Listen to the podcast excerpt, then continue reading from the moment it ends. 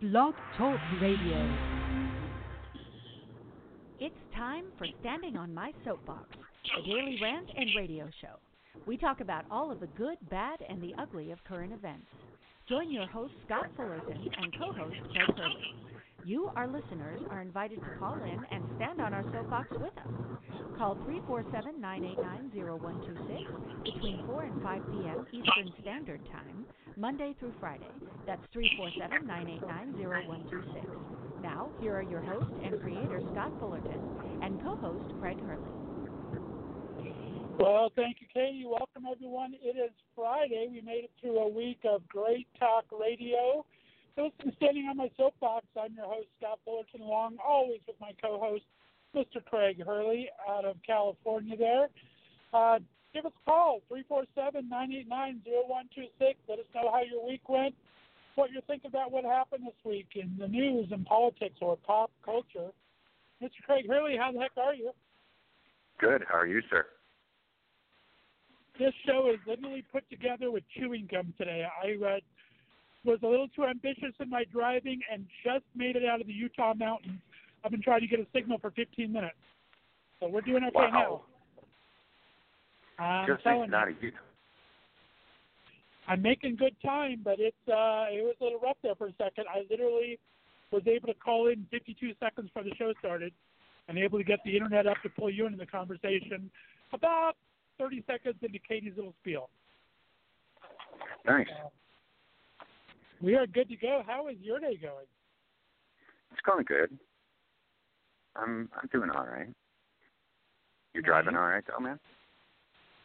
I've had, I'm surprised. Like I said, I've had maybe for this entire 31 hour trip, maybe three to four hours of rain, and that was the only weather I came in contact with, and nothing was horrific. So it's been pretty good. A little bit of traffic now. I'm on 15. I just got on 15 a couple minutes ago here. So uh, I'm about, I would say, less than four hours from Vegas. So I'm going by a sign right now. 241 miles to Vegas. Yeah, probably like yeah, like four hours. Are you About um, two, about two days Sorry, go ahead. earlier than I thought I'd be there. nice? so now I got to look for hotel rooms and everything. That's okay. It's all good. Excellent. On Memorial Day weekend, no less. I know. Vegas I don't know if Vegas this will be busy on Memorial Day. I don't know Yes, if Vegas, Vegas is a is busy this spot or not. Oh, it's always a destination every weekend. I know my friends that live in Vegas are actually going to the lake. They're going to Lake Mead. So I was hoping everyone in Vegas would go out of town, but that's probably the people that live there. Yeah, people that live there are probably going out of town, but dude, you know that's that's a destination for a lot of people. just every weekend. I know, I know a lot of people from Los Angeles that are just like, I'm going to Vegas just because it's the weekend. So Well, yeah, I'll, I'll probably jack the hotel rooms up, but I can deal with that for a couple of days. Oh well. um, we do have a lot to talk about, dude, as far as politics are concerned. Um, we currently have the sixth death of a child in ICE detention. Um, and um, all of that is perpetrated by number 45 himself. So somewhere in this, And that sixth one we um, just found out about eight months later or something, right? yeah, yeah. Now, now we have six kids. Um, yeah, that sixth one, it's like it happened a while back, and they didn't tell us until now. Um, so, um, and I'm not sure exactly what the law what the law is on that, but somewhere in this, he should be held. 45 should be held personally responsible for that. There's six deaths, unnecessary. Yeah. So, And I think the people that are previous ten years asylum. before this was zero. I think. yeah, zero. Previous ten years. Zero deaths. Yep. Yeah, Yeah, that's so um yeah, that is pretty bad and I'm wondering, you know, why his legal team isn't concentrating on stuff like that. It could be because everybody, you know, at least on the Democratic side are are and and a lot of Republicans now, not a lot, but a couple um are are uh saying uh, impeachment. And there's a whole bunch of uh, there's the I word. Uh, I, I prefer imbecile I prefer ignorant. Um, so, and there's other I words that are that are fitting for him as well. Um, but uh, ignorant. But we've had a good uh, week. Those are good words. Another it. We've had a good week as far as swear words go. We've been impressed. Have we? Wow. Yeah.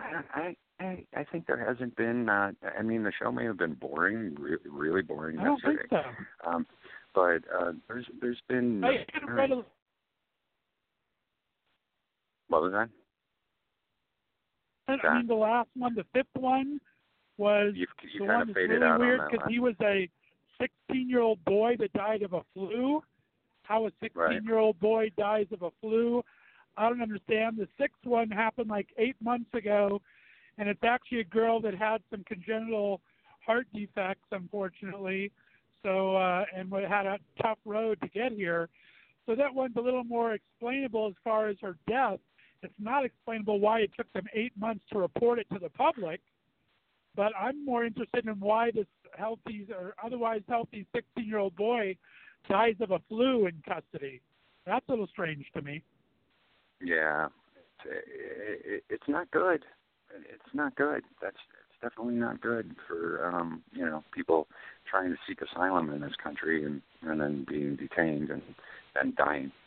Um, so it's not it's not good. Um, it's not good for anybody. Uh, uh, but uh, he he yesterday said that he wasn't going to be working with the Democrats unless they stop uh, the Russian investigation and um I, I'm and he's not going to be working with them on anything and not funding anything.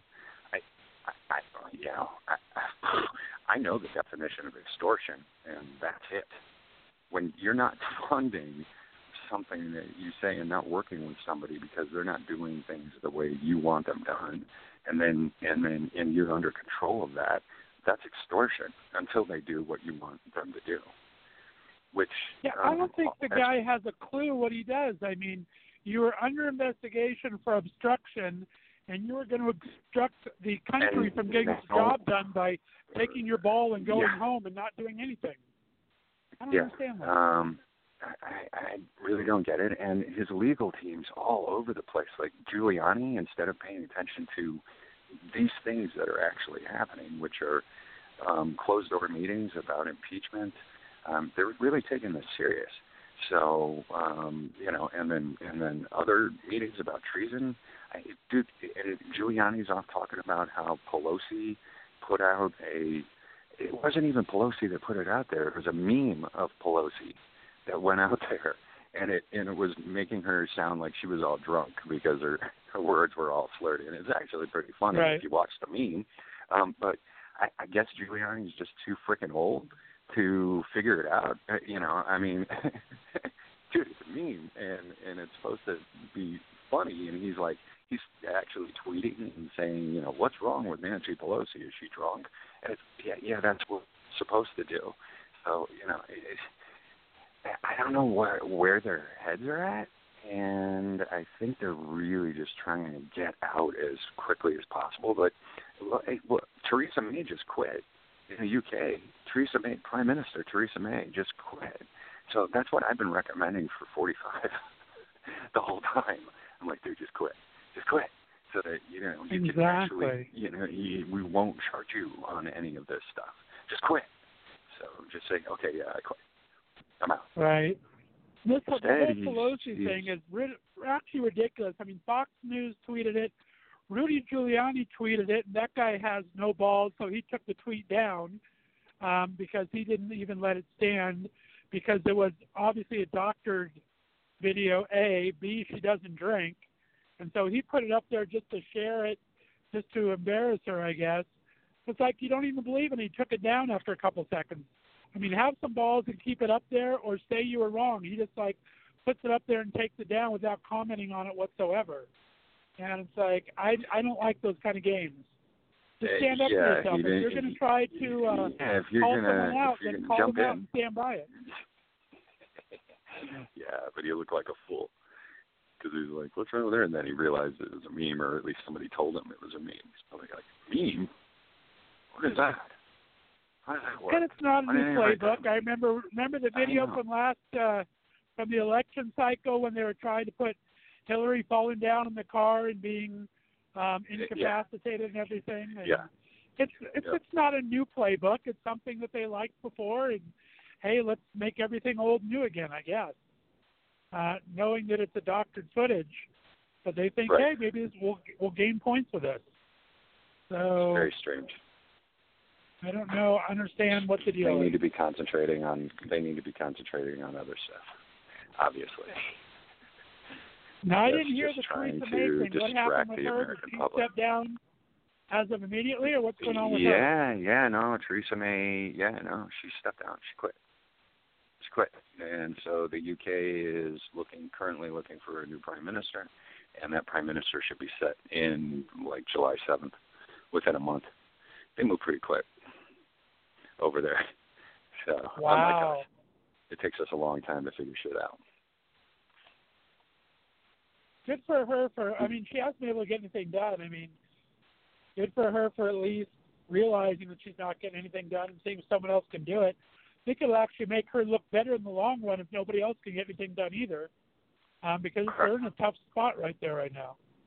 So it's Yeah, not an easy thing down. to do. They're still they're still back and forth on Brexit, which my it's a mistake. Just stay with the EU. Um, and uh, you know, because because we all have to start working together. Dude, what is happening over there? Where are you? Is there an airplane like literally overhead? I'm on the freeway, so it could be the car going weird. I don't know. Roll up your windows. I am on 15. Does it sound like I'm under an airport? It did sound like you were, yeah, yeah, under an airport or under an airplane. Um, I was But, passing uh, a truck. It might have vibrated through and gave me an echo in here. It just passed the truck because I'm a baller. I'm going 84 miles an hour on an 80 mile an hour Oh. road. Okay. Well, careful. They will nail you for those one or two miles an hour over. Um, what, 80's not fast enough for you? Now I I'm a win. I'm not like you. I put my I put my um speed check at my uh what you call I put my set my cruise control for five miles over, and I leave it at there. That way, no one won't get a ticket. yeah, no, they usually don't. They usually don't. They usually let you go five miles an hour over. They're looking for people that are actually doing um reckless driving. They're, you know, which is above 15 miles an hour, 15 to 25, and over the speed limit. So they're- they're looking for people that are doing 100. Yep, I'm I'm a I'm a definitely I use my cruise control all the time. Five miles over the speed limit, city driving or local driving, and then if it's like this, I'll do it for ten percent over because I can't give you a ticket for ten percent over. So I actually I'm going to set it to 88 here in a second. I'm just going up hills and mountains still. So I'll set my little cruise at 88 and I'll be good to go. But there's a little traffic going into Vegas, so I think it is going to be a little busy in there today. Yeah. And a lot of that uh, that in and section have of my little In-N-Out burger, and I'll be a happy camper. I don't care if I have to sleep in my a lot car. of that a lot of that a lot of the uh, area of expressway right there and interstate is is heavily monitored. So be careful on your speeding there, dude. Believe me, I've hauled pay through there too. Believe me, I've gone, I've jammed through there too, especially when you get to those areas where there's like a hundred miles of nothing. Go through a couple of those? couple places. Yeah. What else is going on in the world Um, listened no, to that's what any I- I want- today I want to make sure that we started. That's what I was gonna, just going to say. I want to make sure we started with something that's actually, you know, some legit shit that's going on, some politics. Um, and uh, three four seven nine eight nine zero one two six. If you have any anything to talk about and you're uh, want to come stand on this soapbox, that'd be great. Um, but uh, or you know a, a reply to our editorial. Um, we welcome them. Uh, but uh, Exactly. um, Anything you want to talk about? Where are you guys going for the weekend? Anyone going to the lake? Anyone got their little skidoos going out there on the water? We'll talk about anything. We have a Really? I don't know. I don't know so much because they got to watch out for tornadoes and shit now. So we're gonna have a whole bunch of messed up weather. Uh, you're shifting the weather already. Um, I didn't Hey, want to talk we about didn't the talk weather. about uh, the live All in the Family and Jefferson. Did you happen to watch that? No, I didn't. Did not get You to did? see it. No. Uh-uh. What ha- what happened with it? Did you see it? I mi- well, I missed it because I time zoned wrong. Because I was Right. traveling. It happened Wednesday night. I was in the wrong time zone, so I missed it. But I guess it went really, really well. Overall, Jamie Foxx flubbed one line. It was a live presentation of the two episodes. Um, from what I hear, it went really, really good though overall. Um, Jennifer Hudson came out and sang the theme song of the Jeffersons as a surprise Nice. and I guess she knocked it out of the park, which is very very cool. And then That they cool. actually had uh, Marla Gibbs. They did the very first episode of the Jeffersons. I didn't see what episode they did of All in the Family. They did the very first episode of the Jeffersons, and uh, in that episode they hired their new maid, and they That had wild. Marla Gibbs come in as the new maid. And Marla Gibbs was the original maid in the series. 86 years old, and she was looking like a frickin' champ. Black don't crack. Was Katie should good. call. Katie should call in. I don't know if she's listening right now, actually, but she should call in because she just did a pilot um, called The Blexicans. About two years, about two years back, um, they they had a problem. It's the same producers of Empire, and and uh, they just had a problem with getting the series produced. Um, so, um, but Marla Gibbs was in it, and Richard Gant was in it, and just all of these great, great actors. And uh, and There's a sizzle reel Michael- on YouTube. Michael it's Collier. freaking hilarious. yeah, dude, you could see the you can see the trailer on YouTube for the Blexicans, and it's really funny. Um, Katie pay, played one of the one of the leads, one of the moms, and uh, and it's it's just really really funny, and it's about a uh, uh, black family that marries into a Latino family, or vice versa, a Latino family that marries into a black family, and how they want things done a certain way because of their cultures, so because of their opposite cultures, and you know it's it's really funny stuff. So how they want the wedding done and how they want the grandchild raised and and everything. So Well, the hilarious was funny as heck. I remember talking to Katie about it a year or so ago, and it was just an amazing, stellar cast. And like I said, Marla Gibbs was one of the person in it, but she looked so good in the live show on Wednesday. Um, I saw Cool. pictures of the still pictures of it, and she was a Yeah, surprise like- guest. and she's good. She, she's still uh, very funny. Um, I got to meet her as well, and I, you know, I got to hang out just a little bit. Uh, Katie got to hang out more with her than I did, um, but because she was actually performing with her. Uh, the um, uh, I wish they'd release that. Uh, release that. Uh, and and Katie is obviously not listening, otherwise she would have called in already. Um, but uh, I wish they'd release a pilot so that we could, you know, actually see it because it's a good pilot and it's funny. There's a lot of funny stuff, and it's a combination of uh, kind of All in the Family and the Jeffersons, kind of like what they, kind of like what they just did live. Dude, you sound like you're you got your windows down again, or air conditioner blowing on I the know. Whenever I changed the phone, I I had to turn the phone a different direction so I could do a song in ten minutes. And whenever I have the song the Nice. phone a certain way, I get airport mode for some reason. Okay, well that's it. Is this better now? Because I'm kind of yeah, For some now. reason, when I hold it upside down, it's good. When I put it right side up, then it sounds like I'm in a tunnel. Well, I then don't know. don't then then you know hold it upside down. You know, don't I know, but don't then I can't right read, and. I was trying to look for songs. And I have to look at it to see if there's any callers. Trying to look for callers Nice. too. Nice. But yeah, it's full. Marla's Marla Gibbs is still. I mean, she's like what eighty, eighty. Wow, she's got to be eighty-seven, right? She's like she's Yeah. old, and and that's what that's what a, the thing about actors is that we can do a job anytime, anytime, uh, all the way up until we're dead. So uh, we can, you know, we we can do that job. And I I know uh, I wrote about and worked with an actress in Chicago.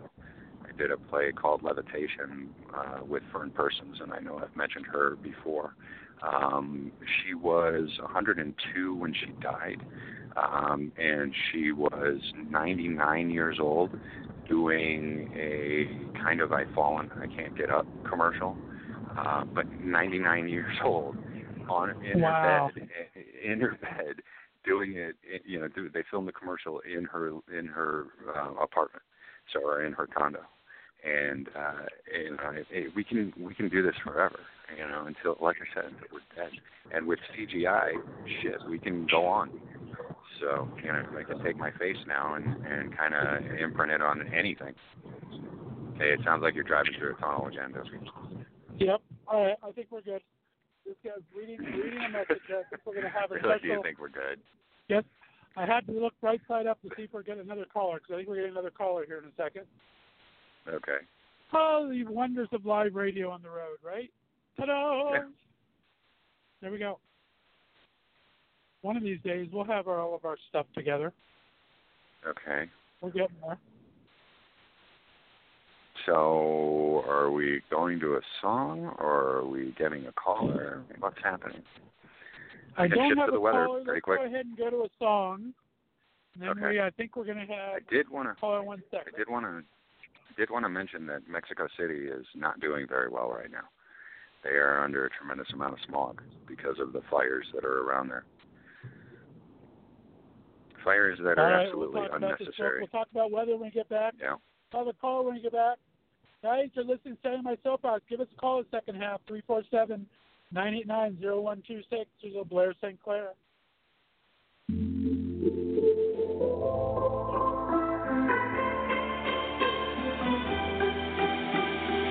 Every day is a busy tone, and I hear it.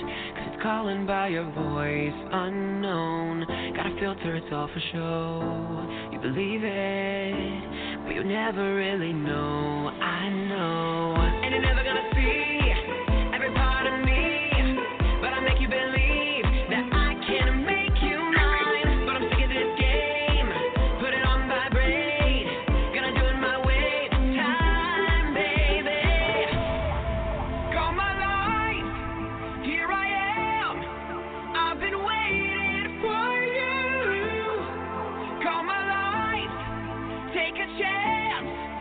cause I know you're real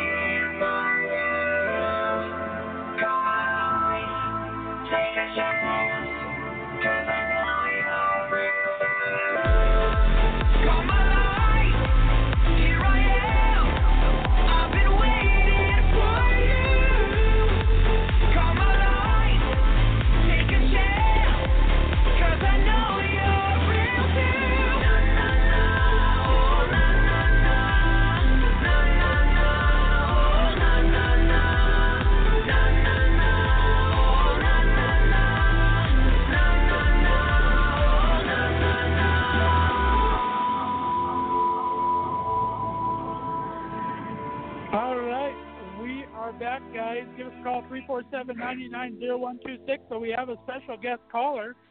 Miss Katie Barberi, how the heck are you? I'm so good. I'm so good. We're so excited that you're headed to the West Coast. That is wonderful news. It's going to be fun. Very, very Four weeks exciting. of excitement. I'm looking forward oh, to it. Oh, I'm going to let you and oh Craig talk about uh, all this fun stuff because you actually work with Marla Gibbs. I'm going to let you guys on the line. I'm going to try to get my phone situated. So go for it, guys. Well, you know, I I, I worked with uh, I worked with a gentleman by the name of Rick Nájera who uh, wrote a fantastic play called Latinologues. Uh, sometime back, he wrote that. I, uh, my God, a good uh, 15 years ago or 20 years ago, and it was it's something like the Vagina Monologues in that it's a bunch of vignettes and some of them are vignettes and others are are are um are monologues but it's about the immigrant struggle male and female child uh, older person everyone the immigrant struggle. And rick is actually third generation immigrant to this country. He speaks he actually speaks very little spanish. Um he's a he's a he's a gringo dude from from san diego but he really is tapped into the immigrant struggle in the united states and uh and and so he he he wrote this fantastic play called Latinologues and I had desperately wanted to be a part of it but the timing just never happened and never happened. And then eventually he wrote a play called Sweet 15 Quinceañera that he was going to be doing at the San Diego uh rep. And he called me and he said I'd like you to audition for the role of my wife and then various other roles that they were going to be doing in the play uh, I played like five roles, but the the the, uh, the biggest one was as his wife, and it was a very very funny play. It was brilliant. It was uh, insightful, but it was still very light, and it was done at the San Diego Rep, and I did book it, and I did the show with him, and it's thanks to him that I got my equity card, and I worked with Carlo Demore on that uh, on that play, who is another fantastic actor and playwright as well and then quite a few years went by and we didn't uh, we didn't work together again. I believe that was in 2006 and then he called me. I was doing the fourth season of Every Witch Way for nickelodeon in miami. And i was very sad because for the first six weeks of the shoot the kids were going to be on location in the everglades. I was not sad not to be in the everglades. That was fine with me because Yeah, that was, that really would have. I don't mean to interrupt, um, because No, no, you're telling the story beautifully. Uh, Well, that's why you. I haven't I haven't said anything. Um, but yeah, I, I wasn't looking forward to Katie filming in the Everglades either. no Katie Um, wasn't nobody looking wants forward to film in Katie the filming. Everglades. No, Yeah, no one wants no. to film in the Everglades, and and Not Florida even- gives these. Uh, Not even Florida the, gives the these- TV show The Glades no, wanted to not film even in the they want to film in the Everglades, and they give incentives for filming in different parts. Florida does, at least at at the time they still did, for filming in different parts of Florida, and one I of those even is know the they Everglades. those now. so- They may not, but at the time they did, and so Nickelodeon Florida's went really for that dumb when it incentive. to that. I think.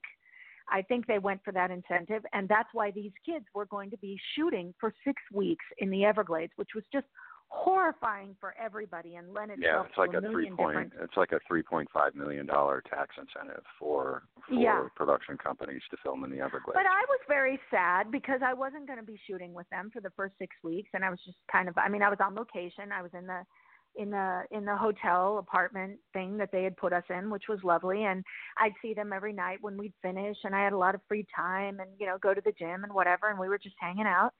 Um, but but but but yeah, I was very sad that I wasn't filming, and Rick contacted me and said, I want you to do this pilot for me in Chicago, and I want you to play my wife again. Different story, different show, called The Blexicans. And I was like, well, I, when? He said, you'd leave now. You'd leave like the next day. You and Craig need to be in Chicago, you know, tomorrow or day after tomorrow. We'll close the deal and we'll get you out there. And I thought, well, I mean, I had the shooting schedule and I uh-huh. knew that I wasn't going to be needed at Nickelodeon at all. So I played hooky and we got it. Craig and I got on a plane. They flew us first class. It was fantastic. And we went to Chicago to shoot this pilot. I had only read the script and I was the matriarch and and done the deal and got everything ready, and I was a matriarch of the Mexican family, and it was that the daughter in the Mexican family played beautifully by Vanessa Vanessa Vasquez, who played my daughter, and uh, the the young uh, African American, who's a brilliant young actor whose name I'm I is escaping me because I I really I I didn't work with him too much on the set, but I'll I'll come up with his name in a second. Anyway, not he Michael, played the not African Michael Colyar. no, Michael Colyar was the uncle. Anyway, Right. um, he played. I'll find it. He he played the son of of, of a well-to-do African American family, and and Vanessa was the daughter of a, a well-to-do Mexican family, and they get married, and and so it's this. I can't think of that guy's name either. race war. I'll I'll find it. Um, it was this race war um between these families. I don't I don't know if it was so much race, More of a and I say culture. this a lot a culture. it was it was a a culture culture war. war, and Yeah. you know how things should be done according to an Africa a well-to-do African American family as opposed to how things should be done according to a well-to-do Mexican family, and the obvious clashes that were happening with the wedding and all those things. It was very funny, and if you go on YouTube, you can see the promo for it. Um, but I I arrived in Chicago, and they had such a tight shooting schedule for that week that I we, we went directly from remember Craig we didn't even we didn't even get to go to the hotel directly to um You kind of you kind of broke up there. What what you say? oh we, it was we me. we went directly to the we went directly to the set for wardrobe there was Right. no time for us to do anything else and it was yeah, I remember. it, I remember knew, sitting sitting by the elevator for was it was it for that wardrobe fitting or for maybe the reading? Maybe when you guys no, it was for wardrobe. no no it was and I was sitting thing. I was When sitting by the it was a elevator and thing. And Marla Gibbs walked out of the elevator and you just and, you just ruined everything you Oh, just so ruined sorry. everything oh I'm so my god you I- just ruined everything okay so i was going to I, I knew that I was. I knew I'm that so uh. Rafael Agustin was one of the writers, fantastic, along with Who was? and and act Katie, Uh, cut out a little African-American bit. Maybe it's director. Was going to um, was going to be the director. And uh, Yuhan Jones, Yuhan Jones played Carl Jr., who was Gabriela's uh, husband, young husband in the show. Yeah. But that's all the information I had. No, I didn't know the director? Bill Duke. That's Yeah. all the information I had. Well, I'm Yeah, sitting next no, to like the that's elevator. not information enough. This is the dude. Yeah, that that's in that's in Terminator. Oh right? God, yeah. No, I was Yeah. already terrified of that. But out Yeah. walks out of the elevator walks Richard Gant, and out of the elevator walks uh, uh, Michael Colyar, and these are fantastic, very very well known African American actors. And and I thought, and I and I was like, are they in this show? Because I knew I was playing the lead. I was playing one of the leads. I was playing the the Mexican matriarch, and I started to get weak in the knees, and then Marla Gibbs walks out of the elevator. I had no idea Marla Gibbs was in this show, and uh, and then I I literally lost my footing. Like my knees just just went out from underneath my body, and I thought, Yeah, I was. oh my Yeah. God, I I had better be funny in the reading tomorrow. yeah, you But were funny in the reading. You you guys were all funny in in all of that. I mean, I heard very little of it um, because I wasn't allowed in the room.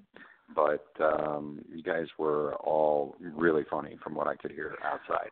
And Well, thank you, my love. Well, the thing is, is that uh, the shoot went beautifully. There was apparently some internal squabbling with that show, and that is why it never got to fruition. But um, but it, but you can go on and you can see the promo on YouTube. And the thing that was so upsetting for us, I think, as a cast. the name of the show is was the Blexicans. Is the Blexicans, The Blexicans, Blexicans. again? Yeah, Yeah. make sure. Repeat the that. Blexicans, and you can go on YouTube and and and see the promo for the Blexicans, and it was it was it was a great it was a great offering, and I think it would have been a great show about race relations and handling it with humor and what have you. But it just didn't happen. Uh, But the thing that was most upsetting And for us, the, the cultures combined, You know How the how cultures those combine cultures and how- combine. Oh, Scott's back in. It sounds like he's. well, the um, thing that the thing that, that really bothered us, the thing that really bothered us was that we had Marla Gibbs in this cast, and that Marla Gibbs, I think she was 84 at the time, and we thought, well, how much longer are we going to have her with us? Why aren't you guys taking advantage of this fantastic opportunity? And I was just so thrilled to hear. I have not seen the live versions of, of the Jeffersons and All in the Family yet, but I was so thrilled to hear that Marla was received. I saw I saw her entrance into the show, and it was live, so it was live with a live studio audience. She was that had to have been an ovation. There was so much cheering, and my heart was just filled with joy to hear her being uh, to hear her being ovationed and to hear her being honored in the way that she deserved. She was a complete sweetheart, one of the most still professional actresses that I've ever worked with, and just lovely on the set. Her daughter Angela, equally lovely, and just beautiful human beings. And I was so sorry that the show didn't continue forward because the opportunity to continue to work with her would have been, you know, an absolute an absolute joy. But it was not it was not meant to be. I am so thrilled that she got that she was honored in the way she deserved to be honored on on that live show last night, and that she got to work with the likes of Jamie Foxx, and and uh, and and Jamie Foxx actually uh, posted on Instagram today the most beautiful tribute to her uh, where he said that his eyes welled up with tears just to see her walk onto the set and be the great professional that had walked into everyone's lives 40 years ago uh, doing the Jeffersons. So for me, it is extraordinary to see this lovely woman be honored in the way that she was. I just thought it was fantastic. Yeah, got a lot of accolades, and uh, Jackée reprised her role, and uh, I guess Wanda Sykes did really good. I want to see Wanda Sykes' Netflix special. I guess it's supposed to be really, really good. She has a brand new. She's Netflix very funny. funny. She is very I funny. love her. Very, very funny. So, um, I yeah, I'm I'm I'm thrilled. I'm I'm thrilled that uh, I'm thrilled that that uh, Marla got that got that recognition. She absolutely deserves it on every level. Scott, you two are so fun going? to hear talk to each other. We got to create our own new radio show called Outside the Actor Studio and have Craig step all over your lines and just hear the back door of Hollywood gossip. That would be fun. I want to hear that. Step all over my lines. Well, he can. We I, we can barely hear each. other. No one has a good connection today. So I uh, not not that he doesn't interrupt me all the time because he does, but at least at least uh, at least at this at this moment he has a meager defense, which is that nobody can hear anybody. But uh, we will we will plow forward. So I wanted to talk about something else. So one of my uh, one of my dearest childhood friends, Kristy Swanson. I was going to say, are you really mentioning a plow? We're going to plow forward because I was just looking at my notes, and there is snow in Rawlins, Wyoming, at the end of May. Just wanted to I repeat will do that. anything. There is snow I will do in anything Rawlins, to avoid- Wyoming. Well, I will do anything to avoid yet another weather report. I will At do the end of anything May. to Miss avoid it. Katie Barberi. I, I, I am, I am, I'm just, I will, I'll talk about Kristy Swanson. I'm sorry. So here's what happened. Uh, Kristy Swanson was a dear childhood friend of mine, and she is a talking about her conservative Republican. well. She's a conservative Republican, which she has every right to be. Um, she goes kind of against the grain of the entertainment industry for uh, having those political affiliations, because as we know, and it's just a fact, it's not a it's not a criticism one way or the other. It's just a fact. Most of the industry is very liberal, but I know Kristy's family. I I I, I stayed a lot at Kristy's house. We were like sisters uh, when we were teenagers, and they are a very conservative Christian family. Um, I didn't know that she was necessarily going to go in that direction as she got older, as a as as uh, you know being as as much of a Republican supporter as she is. But that's absolutely 100% her right. And I just did a, a podcast the other day called Splat from the Past, uh, which uh, this gentleman does this show about uh, 80s 80s shows and 80s icons and what have you. And I talked about the reason why I was in Ferris Bueller's Day Off, and it was because of Kristy Swanson. I was actually just on the set visiting her that day to have lunch, and they put me in the movie. So I have a lot of memories with Kristy. I loved Kristy very much. We were we were good friends, and we're still in contact on social media. I hope to see her coming up here very shortly. But you know, she has her uh, uh, political beliefs and her uh, affiliations, and and and they differ a lot from most of us. You know, as as we've as we've uh, uh, as we're hanging out together still on Facebook, I'd say Kristy and Scott Schwartz, uh, who was uh, famously in the toy with with uh, Richard Pryor. He played the kid. Um, they're they're very conservative um, Republicans, and I, I you know, that they, they they have every right to that political affiliation. But as it turns out, Kristy is apparently doing a play in Los Angeles with Dean Cain, and it's about two of the invest. If I understood this right, it's about two of the investigators in the Russia probe. What? Hello. Now nobody can talk. Superboy. Superboy. You yes, can't hear me? Superboy. Yeah, no, I can Superboy. Superboy. Superboy. That's what I exactly. is is Craig- doing Craig a a play with. Kristy Swanson. Superboy is doing a, a No, I have a I have a story about Gerard Christopher, who nobody's ever heard of. Um, Oh. He wa he was playing like young Superman or something on one of the TV series at the time Okay, but you're not letting me finish my story. Okay. Yeah. Okay. Right. So so Right. Kristy and Dean Cain are doing a play together. And apparently, um, this play is about two of the investigators in the Russia probe and an affair that they had, if I understood what I read correctly. Anyway, uh, an, an anti Trump uh, supporter apparently tweeted something along the lines of, I'm going to shut all the doors to the theater and set it on fire.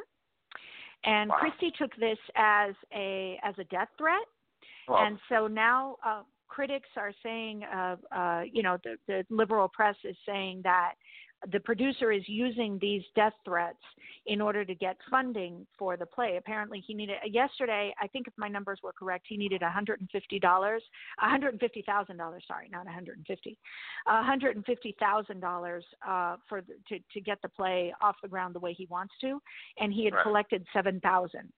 So they're in the news because apparently she, she took this as a as a death threat, which you know it's not a nice thing to see on Twitter. well, wait, hey, I'm gonna No, no, no. It's it's you know it's a death threat if it was done legitimately. If it, it, that is a terrorist threat to to it's domestic terrorism to lock the doors Well, of the place is, and uh, set it on did- fire while people are inside of it.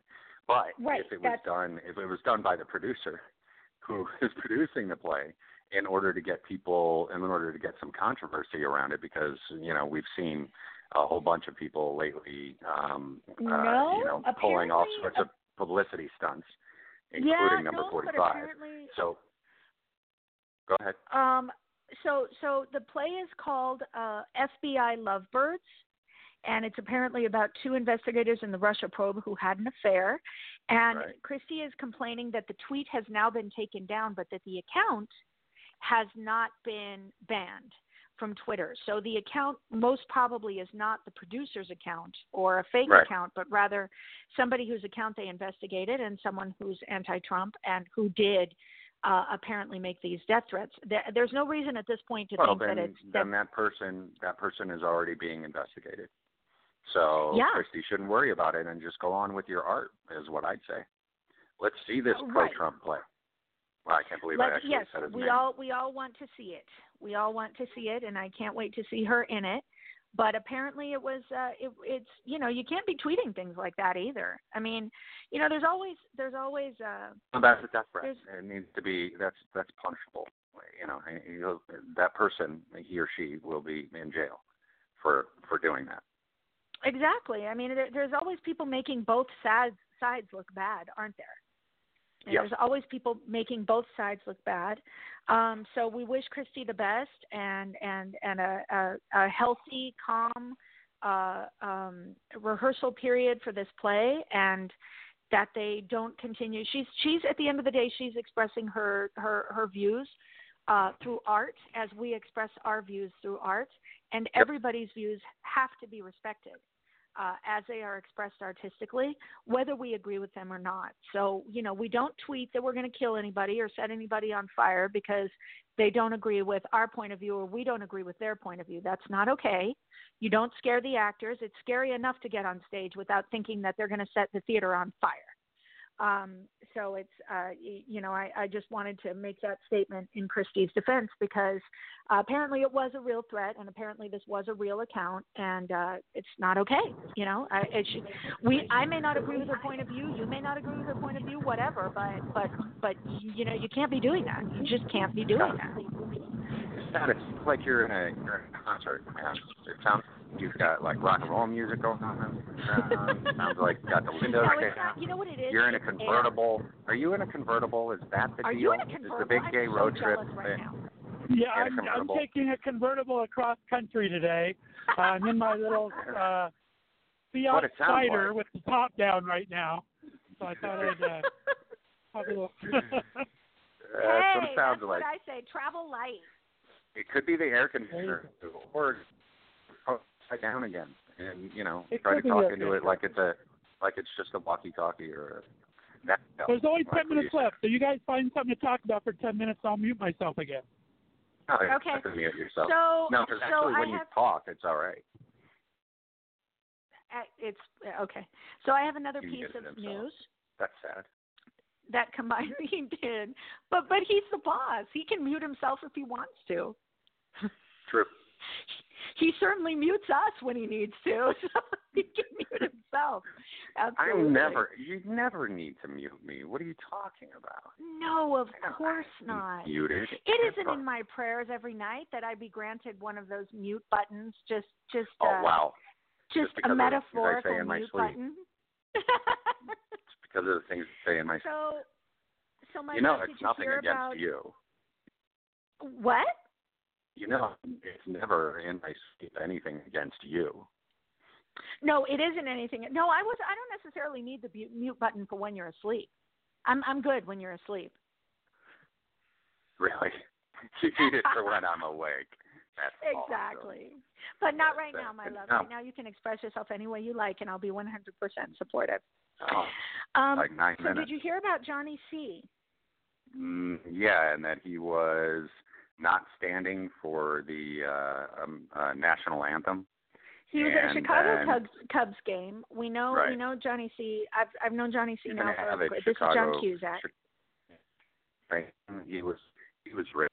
Um, I actually went to high school. I went to the Chicago Academy for high school, and he attended for a half a second. Um, he was only there for a little uh, because he was an extremely busy teenager. Dude was doing like three movies a year then. Yeah. So um, he's had know, a very successful extremely. career and he's worked hard. And so is Yeah. his sister. His Yeah. sister Joan is the Yeah, bomb, dude. Yeah, she's pretty amazing. She's But anyway, amazing. go ahead. Well, so he was. So we know he's a. Uh, he, we know he's a Chicagoan. We know he's a very proud and and uh, intense Chicago Cubs fan, and we know him to be a staunch Democrat, or at least I always have. Um, I remember one night we were all supposed to get together, and he had to bow out because he was having dinner with Bill Clinton. And so he contacted me and he said, while I, I don't find him anywhere near as attractive, um, I, I do think he has a couple of things to say.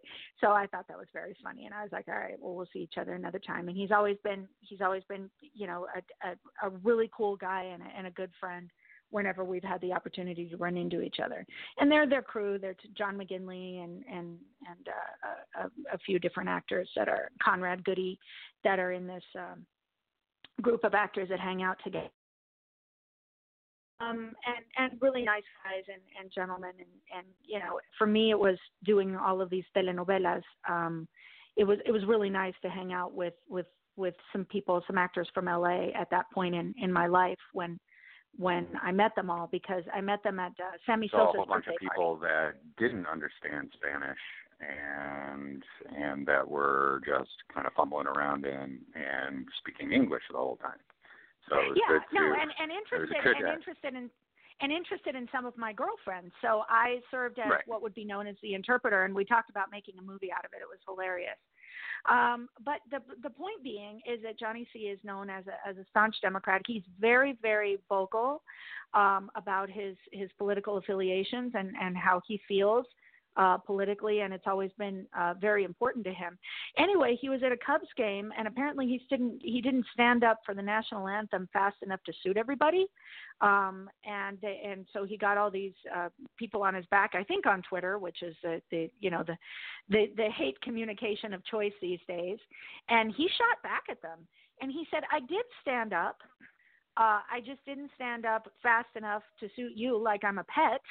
I did stand up eventually, and this is bullshit. You do not support troops more than I do by standing up for the national anthem. Well, right. as we know, as some of us know, as not all of us know, Katie said a taking naughty knee- word. Katie's the first person said a naughty word. It wasn't us, Craig. I'm going What'd away. you now. say? Bye.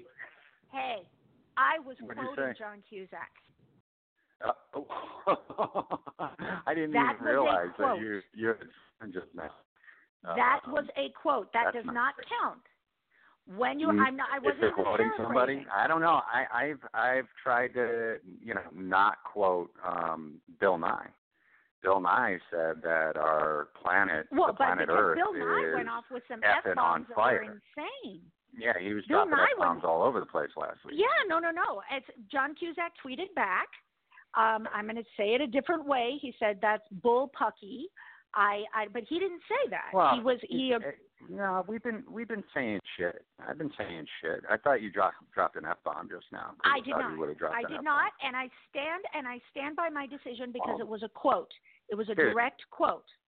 Anyway, we all know How many that cow for some of us. you just drive by, Scott? I I would say that that's not a swear word.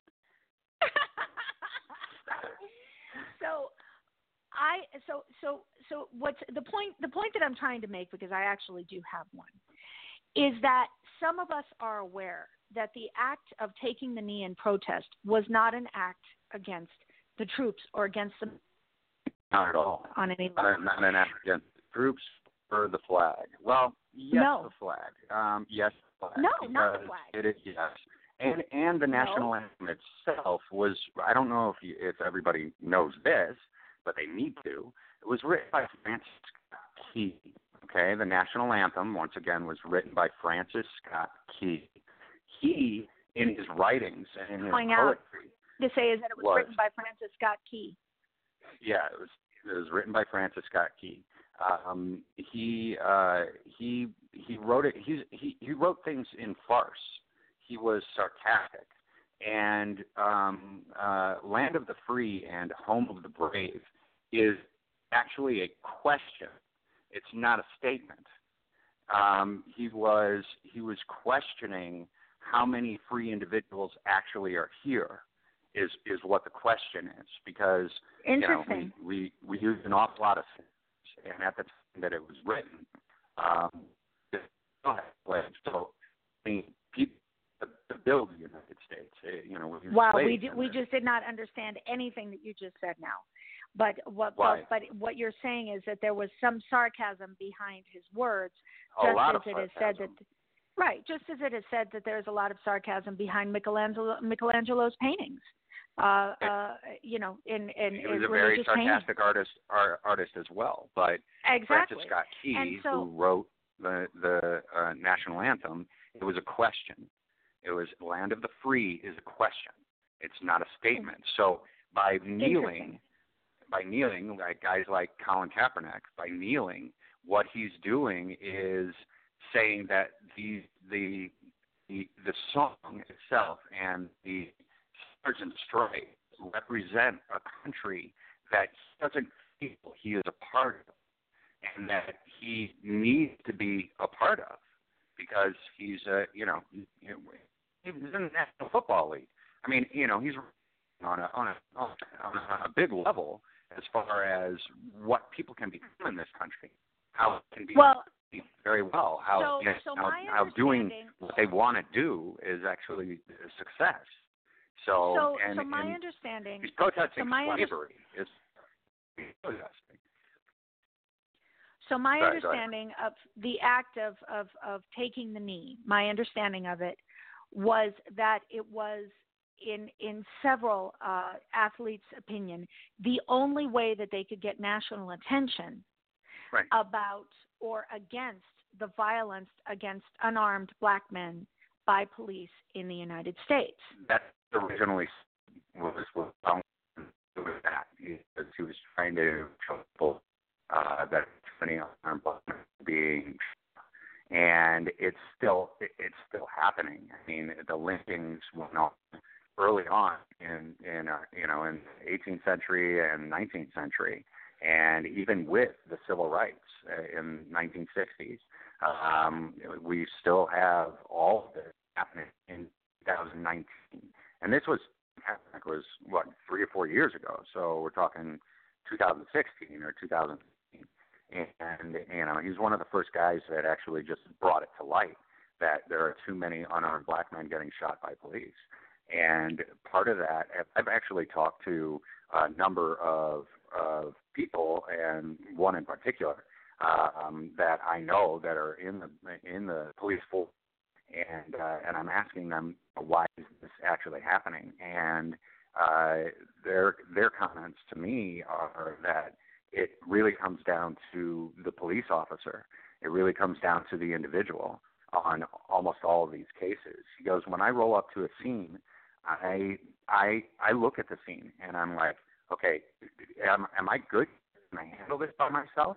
Or and he, he said nine times out of ten, I put my truck in reverse and I go back out a block and I call in a whole bunch of other people so that I'm not there alone handling a situation that I think can get out of control. Right, they can become they can become, become violent unnecessarily. But yep. too many people, yep. too many people interpret the taking the knee with the flag as number one you are allowed to to you are allowed to pay reverence to the flag by getting on one knee or by or by oh, getting yeah, on two knees. No, that's actually a respect for the flag. It's, you are allowed getting to down do on one knee. That's part of the flag code.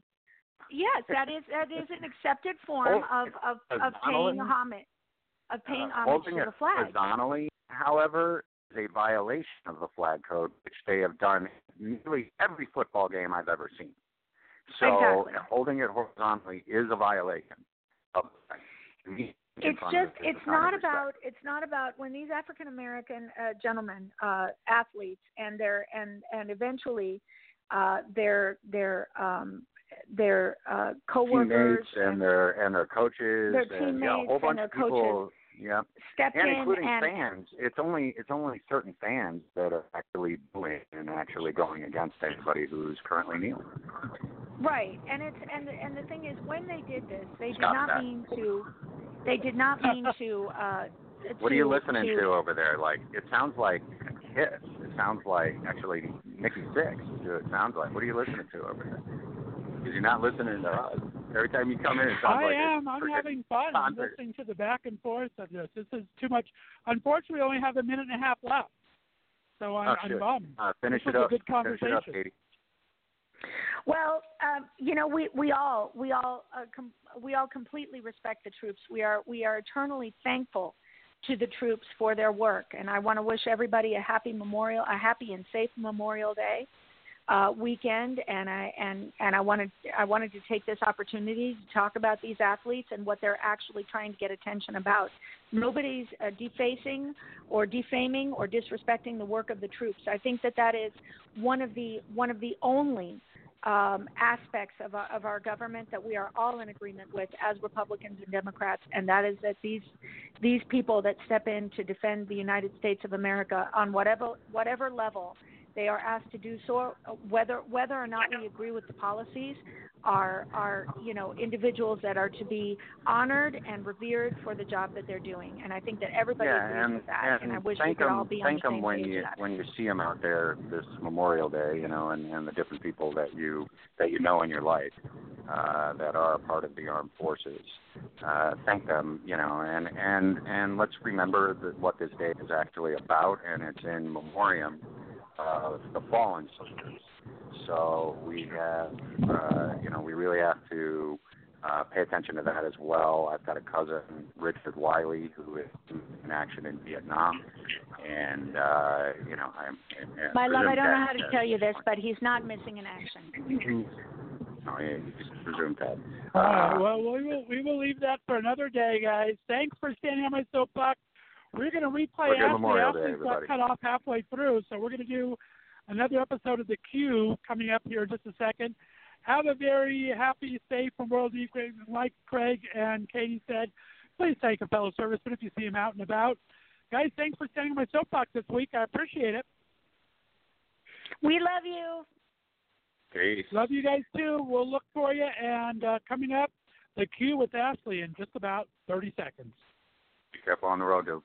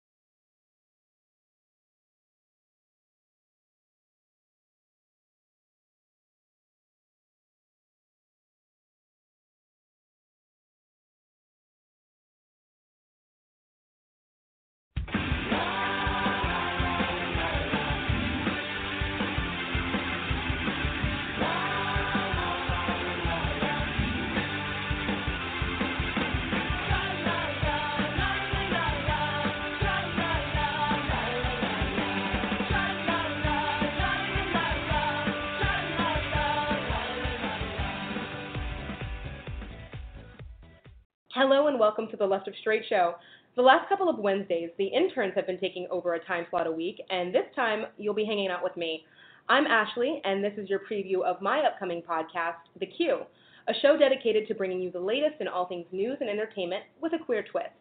Let's get started because this black lesbian fangirl has so much queued up for you. Uh, just to let you know a little bit about me before we get started, my name is Ashley Durham. I hail from Pittsburgh, Pennsylvania. That's where I live and work. And I came to Left of Straight um, earlier this year as an aspiring podcaster who's looking to make something of her own. So hopefully this goes well and we don't mess up Scott's show too much. Today I'm joined by my uh, best friend and co-host for the day, Caroline Lipple. Caroline, say hi to the people. Hi, people. And also tell a little bit about like why you're here. Like why are you joining me today? Well, number one, because I am your best friend of almost a decade, and I would probably say yes to anything you ask me to do. That's true. That's true. Um, but also because we have some great conversations about all things queer culture, pop culture, all the things. And I guess we thought that it would be a great opportunity to have me on to talk and just get to share a little bit of our friendship with you and our opinions on all things the Q. Indeed, indeed. and we're also both here, and this just, I think, kind of goes without saying, but we are both um, family, as some of us put it. Uh, Caroline and I both identify as members of the queer community, so if you are listening, and that is why you will tune into Left of Straight, just know you're talking with family this episode. Uh, and of course, we are going to be welcoming allies in the future as well. So that's always something to look forward to. Currently, my cat is chewing is chewing on all of the wires. If you want to know how gay this podcast recording really is, It features a whole ass cat. there's a whole So- ass cat fucking show in Yeah, the background. literally chewing up all of like my connection wires that I have here. So we're gonna take just a little bit of a break and get reset for the uh, first segment of the week, uh, which is basically breaking news.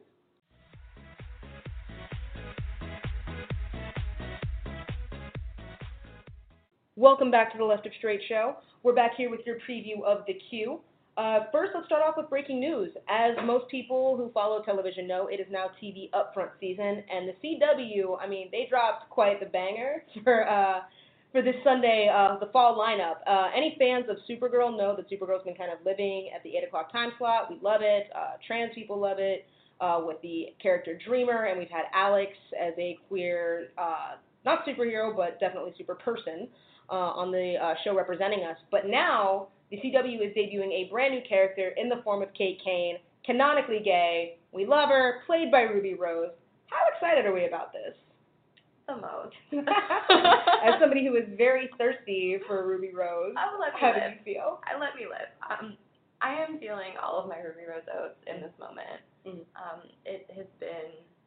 Well, would you like to tell everybody how you alerted me to this trailer? Sure, sure. So I myself am, am a big superhero fan. Like I follow most of the Arrowverse with Supergirl and the Flash and Legends of Tomorrow. Uh, but I'm just a fan of superhero stuff. Uh, but when I saw, well, when I initially heard Ruby Rose was going to be a part of this, I did let you know. You I did with some articles. I even told you about the crossover. Which did you watch Elseworld? No. Okay, that's fine because she's only in one episode, so like I'm not I'm not gonna uh you know punish you for that. But um I did send you this trailer via Twitter when it dropped so that you could see with your own eyes. And you know how I responded? Yeah. I mhm. said, I'm feeling very attacked right now. Indeed you did. I was attacked in that Mhm. moment by that trailer. Sure, sure. I have a feeling this show was specifically designed with me in mind, or at least cast. Um, I have some strong feelings, so we can get into them. Sure, sure, but let's talk about that because as a non-superhero fan follower, it's not that you don't like superheroes. Like, Right. let's be clear about that. But you're also not somebody who follows them as di- diligently as you know the next exactly. fangirl. Exactly. So you think you're going to be watching Batwoman in the fall? Why is that? What's pulling you towards this character? I I'm not your typical superhero comic book Marvel Avengers fan. You know, I I put all and I'll pay attention um to what's going on. And you know, I did of course see the newest Avengers movie. Sure, and, sure. You know, I try to stay up on what's going on, but I don't necessarily love superheroes in the way you, my best friend, love superheroes. Sure. You know, I'm not decked out in Wonder Woman garb constantly and Supergirl this and Wonder Woman that. So I think it's just um it's a different experience for me to be watching this trailer as somebody who's not as into superheroes, but as somebody who also identifies as a bisexual female and definitely is attracted to Ruby Rose. Um, so I guess kind of to start, the theme of women's empowerment in the trailer is extremely overt.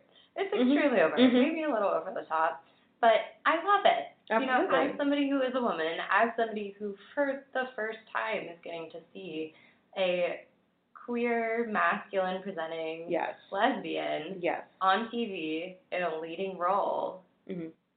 I'm there. Absolutely. Absolutely. I have Absolutely. to support that. Absolutely. No, I agree with you. I almost paused you for a second because um, you said like the words like first female, Yeah. and I went, Supergirl's been here the whole time, like. But there is something to say about that because like Yeah. their headlining queer character Alex Yeah. Danvers is not the centerpiece of the show, even though like Chyler Leigh could carry that Mhm. show on her own. Luckily, they have Melissa Benoist, like, so she doesn't have to because like Chyler Leigh, I'm sure has other things to do. But um, this sh- like the fact that these two shows are going to be side by side on Sunday is what makes me, as a superhero fan and as like a superhero queer fan, um, so excited. This show could easily exist on its own and probably create waves. Mm-hmm. But the fact that these two shows are going to be back to back and we're going to have Kate Kane and Alex Danvers in a back to back lineup, along with Nicole Maines as Dreamer, she's a transgender superhero mm-hmm. on Supergirl, that's going to be quite the block mm-hmm. for superhero fans, for queer fans. Like, even if you're not into it for the, you know, superpowers and villain of the week and blah, blah, blah, there is something to say about that representation and it being a positive thing. Um, to speak on, I really loved what you said about um, the fact that this character is masculine presenting. What what does that mean for you to see a you know a masculine presenting hero a- as a female? Mhm. What does that mean for you? I mean, so as somebody who is attracted to more masculine presenting females or more like the tomboy type of woman, um, I think it's interesting for me because there's not a lot of examples of that that exist presently Mhm. on television and movies and streaming services.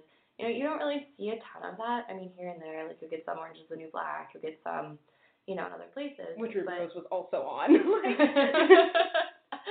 so true. Mhm. and I enjoyed every bit of it. But um essentially you don't get where has that person existed as a main character before?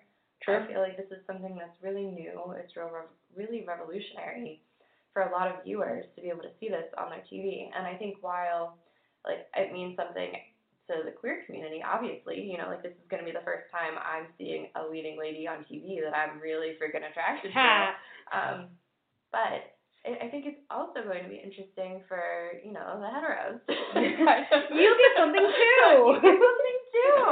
You know, like it's so it's going to be interesting to see what how that is taken in from that Mhm. perspective. Mhm. Because I mean, I again we referenced Supergirl. You know, the lead character is this beautiful straight blonde woman. Yeah, I'm still attracted to her. like, that's a separate discussion and a separate problem. But like, we'll make yeah, time for it. no, she's just she's just, just beautiful white Yeah. cis straight woman. Right, and You no, know? that's no shade to Melissa no Benoist. shade at all. No shade. No She's shade to fantastic. every other TV show that has the same thing. Right. You know, but I think I'm just so specifically excited for the show because we're actually putting somebody in the forefront, front and center, Mhm. leading lady who is a queer identified woman Absolutely. who actually looks like it. Absolutely. You know, who is And it- actually representing the community and I feel like a more valid way than what we've seen in a lot of other representations. Oh, I fully agree. Like, I know you haven't seen the movie yet. Uh, Captain Marvel. I'm sure a lot of our listeners have. I know I've seen it twice. I know, I'm terrible, it's fine. Saw Endgame four times, just so you all know who you're listening to. Um, huge superhero fan. But um, I would say that Carol Danvers is a character, especially within the film, who is kind of coded queer. Mm-hmm. You know, she's never sexualized once in the movie, I would say, in a way that's like towards the male gaze. She's Mm-hmm. always e- either in like a full on warrior suit most of the time, her Kree warrior uniform, or like when she does finally change into like human based clothing, it's a pair of ripped jeans, a nine inch nails t shirt, and a leather jacket. Like, not that a straight woman wouldn't wear that, That's a That's lesbian. that's a lesbian. and like kind of in reference to her, like they don't have a love interest for Carol in the movie. They make Which, the love interest. Thank goodness, because why do so many movies need to be about women They don't. having a love interest? It, to me, it's one of the only things that ruined Wonder Woman for me. Yeah. Like, I didn't need her to be in love with Chris Pine. Like, I didn't need that. I didn't mind it, and I excused it because I was like, oh, that's typical.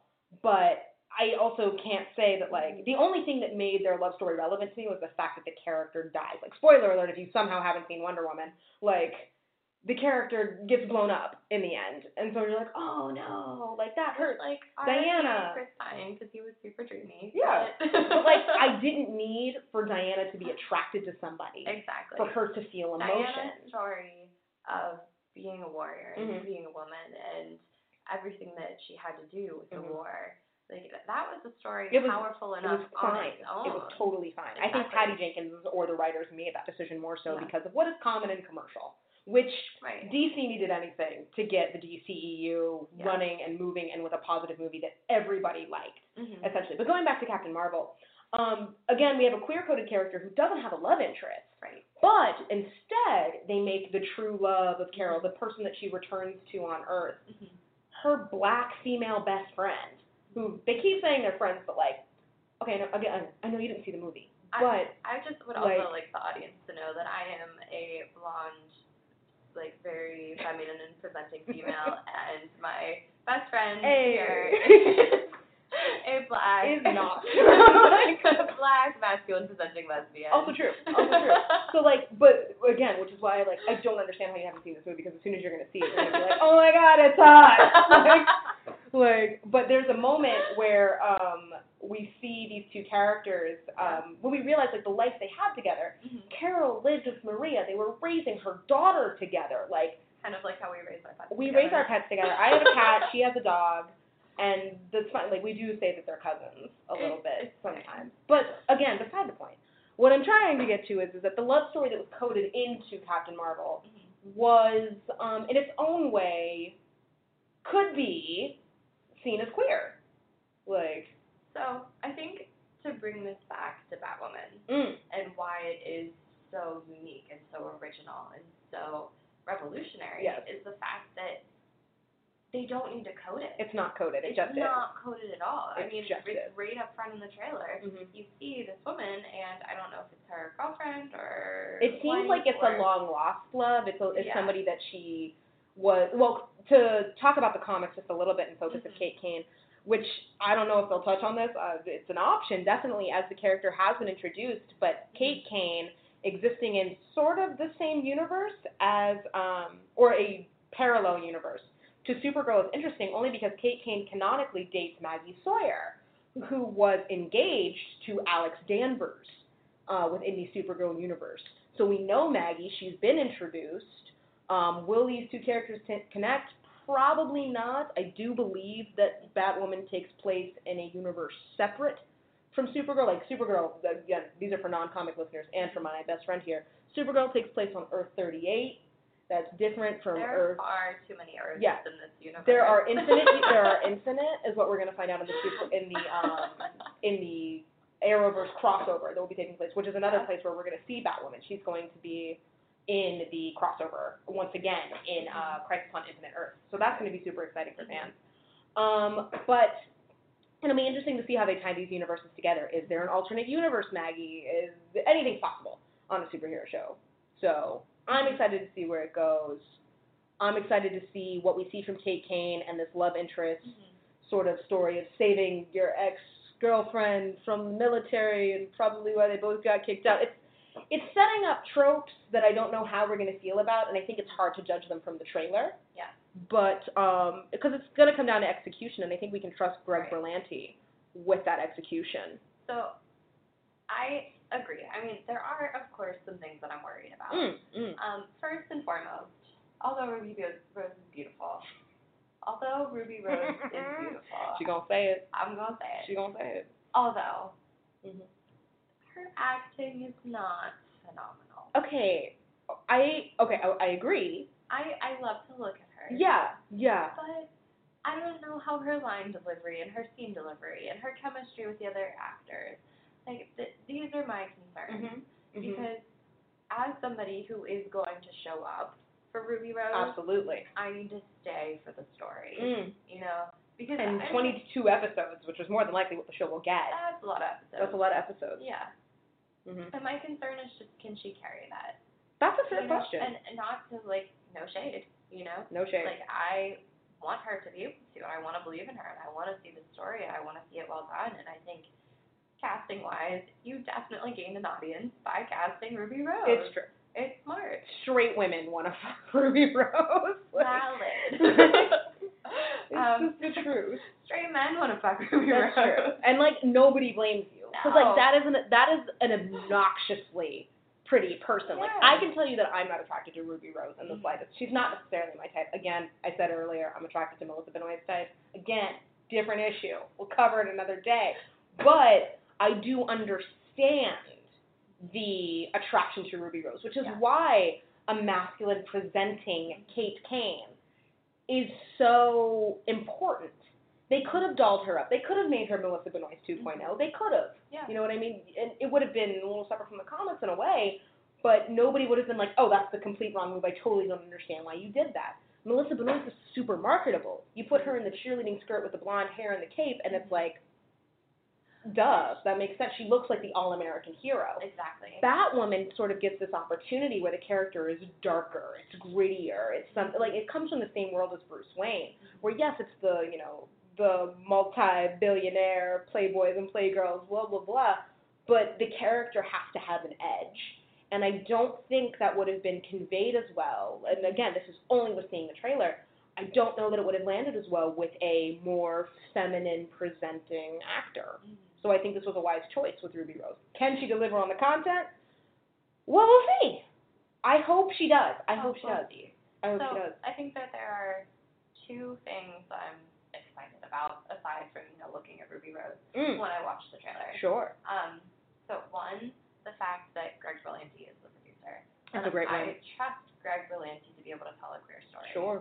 You know, as somebody who may not be as into the superhero verse as Mhm. you are, I am a Riverdale fan. Yeah. Which God only knows why I'm still a Riverdale fan. Sure. God only knows why anybody is still a Riverdale fan because that show just gets keeps getting crazier and crazier.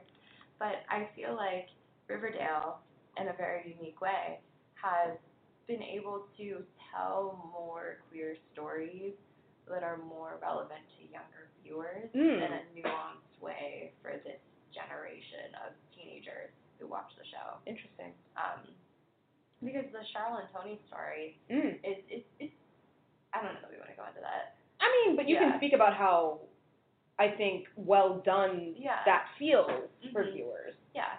Yeah, I would Mhm. say as a viewer of Riverdale and as somebody who has like, you know, am sitting here watching a Greg Berlanti production, I feel like he has done a good job maintaining a realistic queer story between two women Sure. um, who, in a very unrealistic show, their relationship seems to be one of the more real parts of it. Absolutely. And I think you can say that about a lot of the queer relationships within the Berlantiverse. I mean, Yeah. Sarah and Ava of Legends of Tomorrow have a strong following, not because just because they're two very pretty women who kiss each other, mm-hmm. but because they feel connected to who they are as a couple. These are couple this is a couple that fights regularly about sort of the things that they do differently. Sarah's position as a leader of the legends puts her in a light where she has to kind of stand up for her crew, stand up for herself, and stand up for her partner mm-hmm. in a different way. And I think the show has always done a great job of keeping them romantic and sexy and yet completely grounded.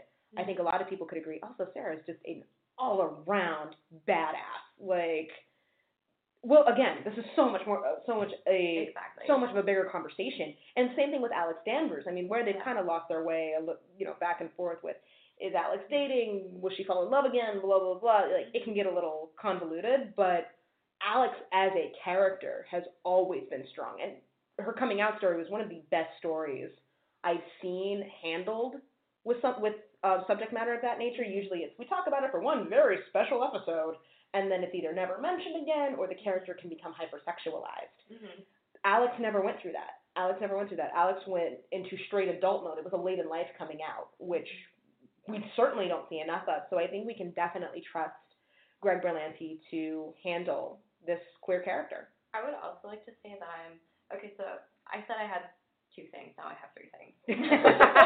One. All right. So, in relation to what you were just saying, I'm excited for a gay story that is not a coming out story. Ooh, preach on that. I'm so excited Preach for a gay story that is on not. I think we're gonna hit on this later. Yeah. So I don't want to go too deep into this now. True, but it is a trope, yeah. and it is a not a harmful trope, but an overdone one. Right. Like I'm tired of watching people, gay people, come out on TV Mhm. because not that way anymore. Sure. I mean, it's an important story to tell. Sure. Every gay person has to go through it in their life. Mhm. Mhm. But I think the more we see gay characters who are already out, the more that normalizes gay characters. yes. You know, the more that normalizes gay humans. Mhm. You know, it, I think it's just a matter of acceptance. It's a matter of importance, and the fact that we don't have to go through a coming out story with this character, I think is going to be critical. Um, so I'm just gonna go back to point number three. Yeah. Since that's where we last left off. Um, point number three is the fact that I am really so excited, um, in a way that I really haven't been for this big bad. Mm. You know, the character of Alice. Played by uh, Rachel Skarsten, who queer female fans will know her from hit shows such as Lost Girl, and she also did a little guest stint on Wynonna Earp. She's got she's got real roots with uh, some of us lesbian fangirls. Okay, as Mm. somebody who was totally unaware of the roots, I just think she's a total badass really whenever you're watching the trailer. I mean, I she's a character that I'm interested to see more of. Mhm. As somebody who's always loved like Lewis Carroll and Alice in Wonderland, I love the concept for the character. Sure. Um, and it, it's funny because I just I, I love just the um, presentation of Sure. the character. You know, it's a very um, like borderline grungy, Mhm. like very dark take Mhm. on a character, and it you know it almost in a way reminds me of um, fans of RuPaul's Drag Race might know um, Katya. Ah, yeah. yeah, there's a very Katya vibe, Sure. just in that like kind of like dark humor, like probably gonna be um just like a little offbeat of a character, Mhm. but also somebody that you can definitely see being scared of. Sure. You know? Sure. I'll say what I kind of like about the villain too is, Yeah. and again, like this comes from comic lore, Yeah. um, but where I'm impressed with DC making the decision, or the uh, DC TV, the Arrowverse, Greg Berlanti, all the casting, whatnot, where I give them a lot of credit here is just for the sake of recognition and really the end of Gotham, they could have just said, "This is the female Joker." They could have Yeah. just done that. You know, this is the female show. We're just going to give you a female Joker, and that'll be good enough. They could have just made her the Joker, just for recognition, and they didn't do it because the comics already have this character. And I'm I'm really proud of that in another way. You know what I mean? Rather than go for that name recognition Right. of a, a villain that we would know right off the bat. It's another good thing that Supergirl did Mhm. in its first season. They could have immediately given us Lex Luthor and just said that was that. Instead, they pulled from their own lore to separate the character. Right. And I think it was a great move for Batwoman. I would agree. And you know, and something that would have been lost with the Joker that I think we're really trying to or it seems like, you know, the producers are really trying to push with this with this show is the just the whole theme of women's empowerment and the fact that they chose a woman big bad. Mm-hmm. You know, I mean, I think it could have been easy um, to choose somebody like the Joker, to Mhm. choose somebody who one is a man and two is more familiar to viewers, Yes. just to increase viewership. Absolutely. And it would have been Mhm. an understandable move. Not the right move, but an understandable one. Mhm. Just be- because, like, Hollywood's run by white men, and it's a whole thing. Again, a whole another discussion. but it, we would have understood why a bad move would have been made. Exactly. Mm. Yeah, but I think it's the fact that they did choose to make this character, who is going to be the big bad in the show, Mhm. a woman, is a very specific choice, Absolutely. and I think it's the right choice. You know, You know, I, I, I mean, just alone, the acting looks much better than the rest of the trailer. Um, for Her acting in particular. character. Yeah, Rachel Skarsten in particular is very scary, very menacing, which like if you're again like for my Lost Girl fans, for my Wynonna Earp fans, we've not really seen her do that. Like this Yeah. is taking her in a whole other direction in a place that I think is gonna be really fun for her. She's probably gonna be a blast at cons for people who are gonna see her. Like it's this is exciting. This Yeah. is exciting. I think that sometimes the villain is a little bit more fun than the superhero. And that that might be you the case on follow. this show. And that could be the I case mean, for the first I mean, season. may like really just enjoy the villain and then also enjoy the eye candy on the side. Rachel Skarsten could probably carry this show with her Because acting. how many shows have we seen the Starmen that are the exact same thing? Exactly. Exactly. Sometimes the villain is just more interesting and more Yeah. complex. And I I hope, of course, that Kate is fully fleshed out and fun and arrogant and sexy and all of the things we've gotten from Batman, Yeah. but in female wrapping with Ruby Rose. Like I hope it's I hope it's brilliant. So But I. uh Rachel Skarsten, it looks like you're already batting a thousand. Yep. So we're excited for you. we're going to be talking about the new movie coming out this week called Book Booksmart and why we're excited about it. And it's a very big conversation. Can't wait for you guys to listen in on it. Uh, we'll be back in just a few with more of the Left of Straight Show presents the Q.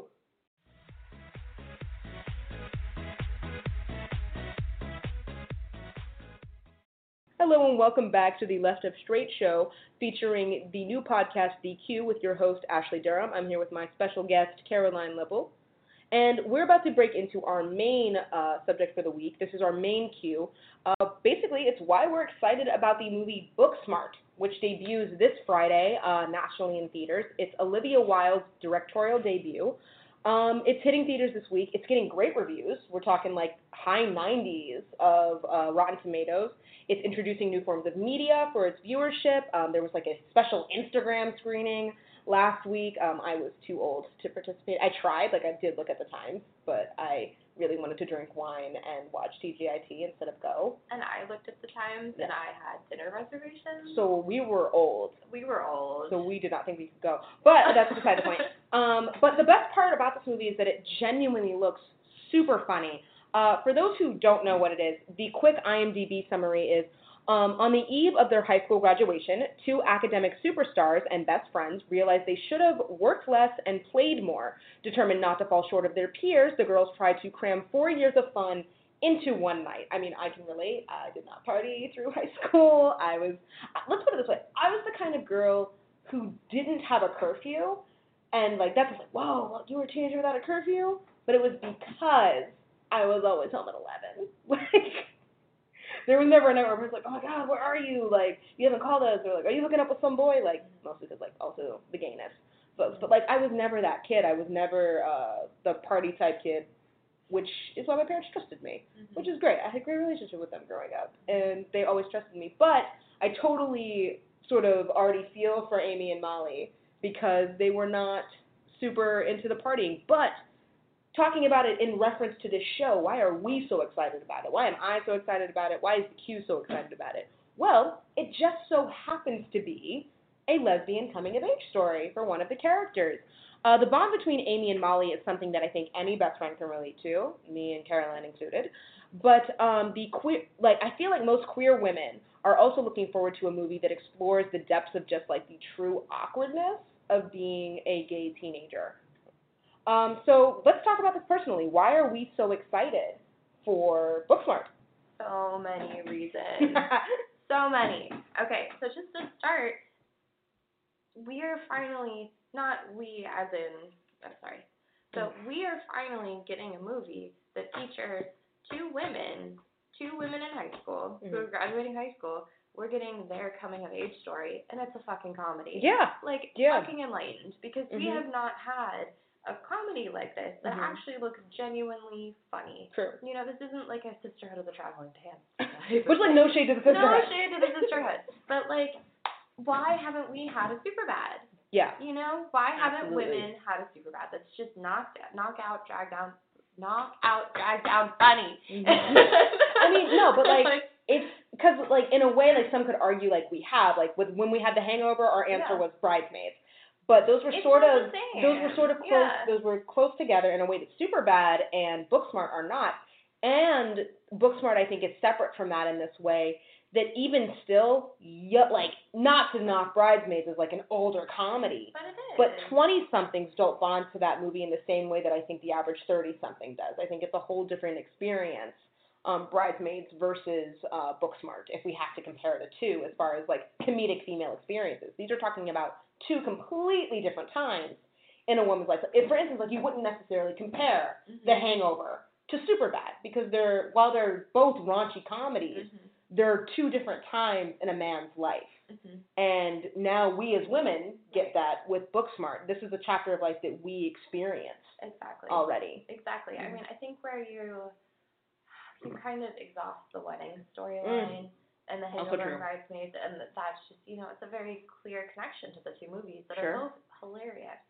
There hasn't been the same kind of connection to a women's coming of age high school graduation story. Sure. That is just purely a comedy, purely about graduation, Mhm. purely about having the most fucking fun before you graduate. Absolutely. You know, I mean, there have been other stories. There have been, you know, you could pick any Emma Stone movie. You know, like Easy A. I mean, Easy A You is know, a like. Easy A is I think similar. Easy A was a moment where we were almost there, yeah. kind of a thing, where it was Yeah. about a young woman, and it was a Mhm. not necessarily raunchy comedy, but it was a movie Right. that focused on sex in a way that was comedic. exactly. Um, but but yeah. in that same way, I mean, I still question to this day whether or not Easy A passes Bechdel.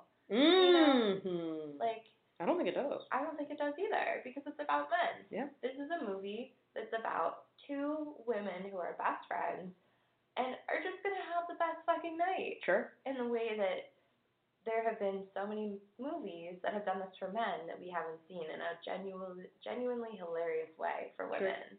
Sure. Now, one thing this movie does that I think is particularly a little bit spectacular is that it is a comedy and a coming of age story where one of the leads is gay. Now, you could If I could make like that air horn noise, I would make it. now. Sure. She's gay. We love her already. We'll do anything for Amy. Exactly. See, I'm not allowed to make that noise. But You can make an air horn noise. No, you make like- fun of me every time I make That's it. That's not true. Okay, that's an entirely separate conversation again.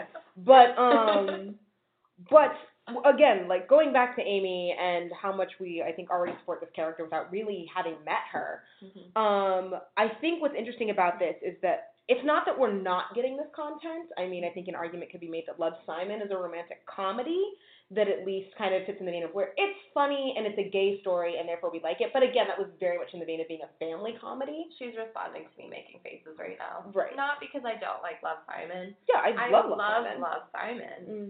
But it's a coming out story. It is a coming out story, which we did talk story. about a little bit. Uh, but and this movie is not. This movie is more about like not coming out, but a first queer experience. Amy has been out for I don't remember how long, but like her best friend knows, her parents know, all of that. She's crossed those major hurdles, and she still hasn't kissed a girl. Like that's that is so highly relatable. Mhm. Like I knew I was gay when I was 12. Mhm. I knew then and there that like something wasn't right. I wasn't attracted to boys in the way that everyone told me that I was supposed to be, and that I wasn't necessarily following um, what was kind of set for me as a preteen, basically. And then I saw an episode of Buffy the Vampire Slayer, and everything sort of clicked.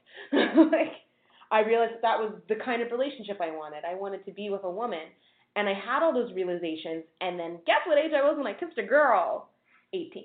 Like there was a whole six years where I didn't know what that was like to be intimate with a woman. I didn't know. I didn't. You know, there wasn't some beautiful girl in my English class who understood me and got my poetry or some shit like that. And you know, we fall madly in love and have a secret romance. Like that didn't happen. It was far too awkward. But there was a girl in my Spanish class who like I should have probably said something, but that's entirely different. If she's listening, hey, what's up? hey girl from Spanish class. Oh no.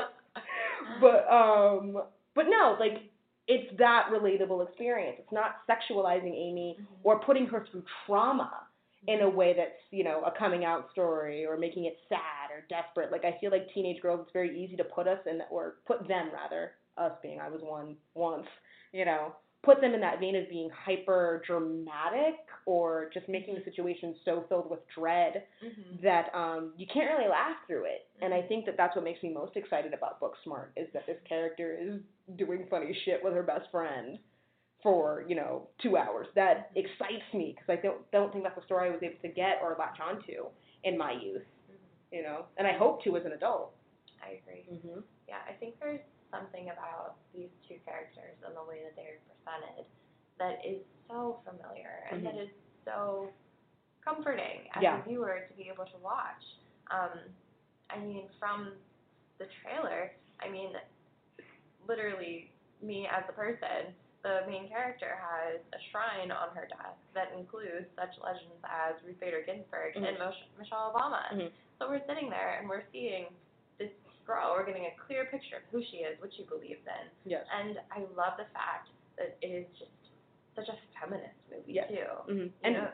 for those who haven't seen the trailer, the character we're referring to is uh, Beanie Feldstein's Molly, and uh, Amy is played by Kaitlyn Dever. Dever, not sure if I'm pronouncing that totally correctly, but these are the two main characters. Uh, so, but if you haven't seen the trailer, stop what you're doing, hit up, hit pause on us real quick, go over to YouTube, check out the Red Band trailer because it is hysterical. It is just hysterical. Mhm. But yeah, We should have put that before. yeah. But we're already here. We're so. here. We're here. If you We're haven't here. seen the trailer yet, the movie's coming out this week. Like, what are you doing? what are you doing? Truly. What? What? what are you doing? Um, what are some examples of queer characters that maybe you bonded with in the past that may have fallen short in a way that you're excited to maybe not see Amy go there? Like, is there is there anyone that you've had that sort of connection with and gone, oof, you could have gone a step further? Hmm. I mean, I think I'm probably gonna need a second to think about Sure. that. Okay. Um, but how about you? Whew, there are lots. There are lots. Um, but for me, like like what I said earlier, like one of my first queer characters that I ever made a connection with was Willow Rosenberg off uh, Buffy the Vampire Slayer. Which, if you've met me, I'm nothing like Willow Rosenberg. I think the only thing we have in common is the fact. I think the only thing we have in common is the fact that we're both kind of nerdy, but I'm nowhere near as like I'm not the brainiac as the way that Willow was, and I'm definitely not as shy or timid as she was in the earlier seasons.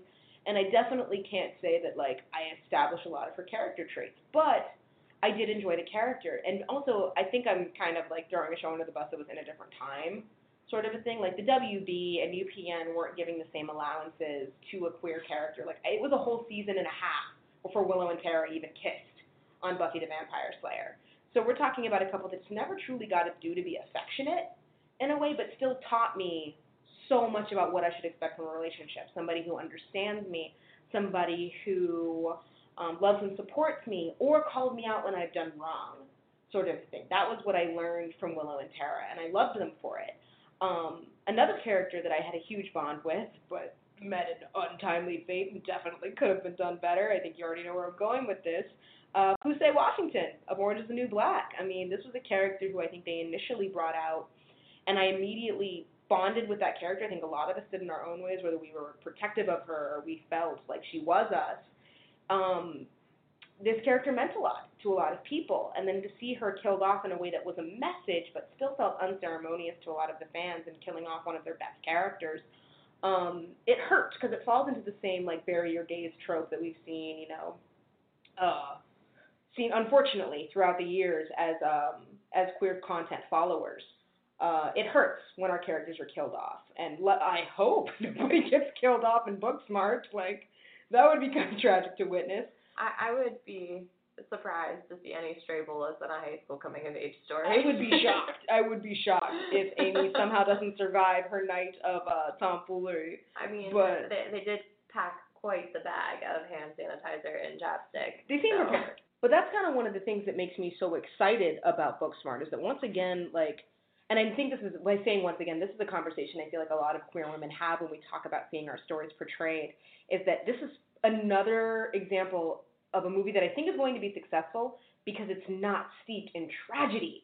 And it's not tied to, it's not the same, like, oh, like, keep these women apart, you know, dude in the middle that I don't give a shit about. Like, I, for instance, I think we brought this up earlier, like we were talking before, because we also live together. But um, we brought up the movie Carol. You know, a movie that we both love. That- Hello, Cate Blanchett. Like, are we ever not going to show up? like, name a day, because it's not happening. But it's a great movie. But a lot of the time, I watch it and I realize that I don't care about the character of Harge. Um, he's tragic. He's the foil of the movie. He's basically just there to drive a wedge between Carol and Therese and give their story, you know, conflict. But he's not essential to their love or their love story, which is what I'm actually there for. I'm there to see Rooney Mara swoon over Cate Blanchett in the same way that I'm going to because I get it. That's what I bond with. And it's a period piece, and I understand that kind of by steeping itself in a different time, it kind of lends itself to tragedy because of how poorly people of you know any per, any minority was treated in that time. We kind of can't help but lean towards tragedy. But again, this is why I'm excited for Booksmart. It's a modern movie. It's a current movie that talks about where we are now in terms of uh, at least our youth. I think, which kind of gives me excitement for where we're heading, and also a little bit of dread because, like in the movie, we see that um, these characters they've worked really hard and they've studied their asses off. One's valedictorian, and yet the people who have partied and gone too hard and whatnot all through uh, all through high school got into the same schools they did. It introduces an interesting conflict as to where we are as a society. And I'm excited about that without putting these girls in a place where like they're being separated by their parents or you know Amy is you know put into a uh, uh, a conversion camp like in the Miseducation of uh, Cameron Post. Again, not that it's not an important film. That is an important film. People should see it. But I'm very excited for people to see this movie because it gives queer characters a positive moment. Exactly. Mm-hmm. Exactly. I agree completely. And I think just what we were saying earlier when we touched on Love Simon Mm, and the way that that is a beautiful story, absolutely. but it is so steeped in the tragedy of Simon's coming out being taken from him. yeah. You know, um, Mhm. it is a beautiful story and it is a love story and it is a beautiful story of family. hmm But there is a very tragic moment in Simon's coming out that has nothing to do with his family, and it's Mhm. the fact that it was not his own choice. hmm Spoiler alert if you haven't seen it. Yeah.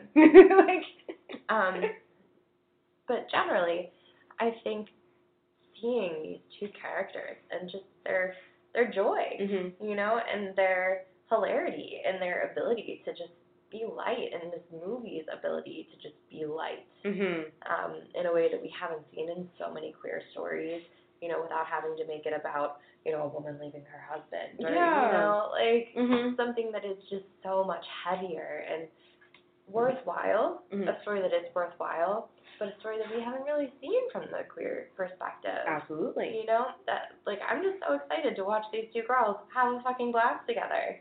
You know? Like and for being gay not to be the biggest part of the story. You Yeah. know, like this story could happen with two straight women. Sure. The story could happen with straight men. The story could happen with any kind of characters you want to put into this story. Absolutely. Um, and it's just a story of growing up. Mm. It's a story of coming out, and one of the characters just so happens to be gay. Which you is know, life. Like that is real life. It's almost a modern American Pie. hmm You know.